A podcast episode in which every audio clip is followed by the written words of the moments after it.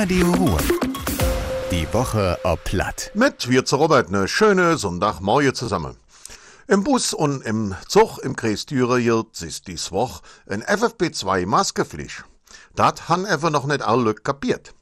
Bei Kontrolle, ja, wird laut Rotwaldbus GmbH immer wieder Probleme. Rungedredel von der Fahrgäste hat so ein Modell nämlich nicht an. Der Rotwaldbus GmbH ruft all Fahrgäste dazu ab, die Regeln inzuhalen und eine geprüfte FFP2-Maske zu tragen. Düre wird im Sommer ein Zentrum von der Feuerwehrausbildung für die gesamte Süde von NRW. In Krötzau-Stockem bahnt sich ein neuer Standard vom Institut der Feuerwehr NRW an. Hier soll in Zukunft theoretisch und praktisch Ausbildung geben. Der Kreis Düre will die Einrichtung das ganze Jahr nutzen.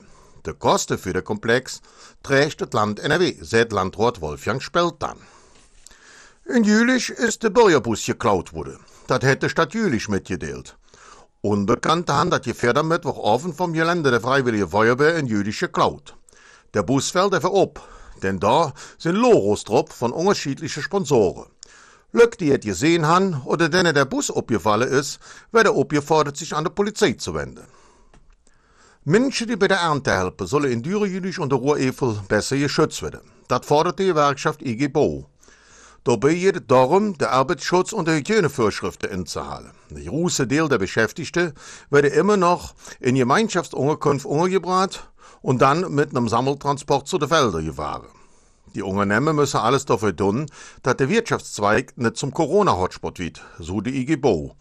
Und das war das wieder. Ich allen noch einen schönen Sonntag. Madet Jod, Ihre Robert. Radio Ruhr. Die Woche ob Platt. Mit Robert Wirz.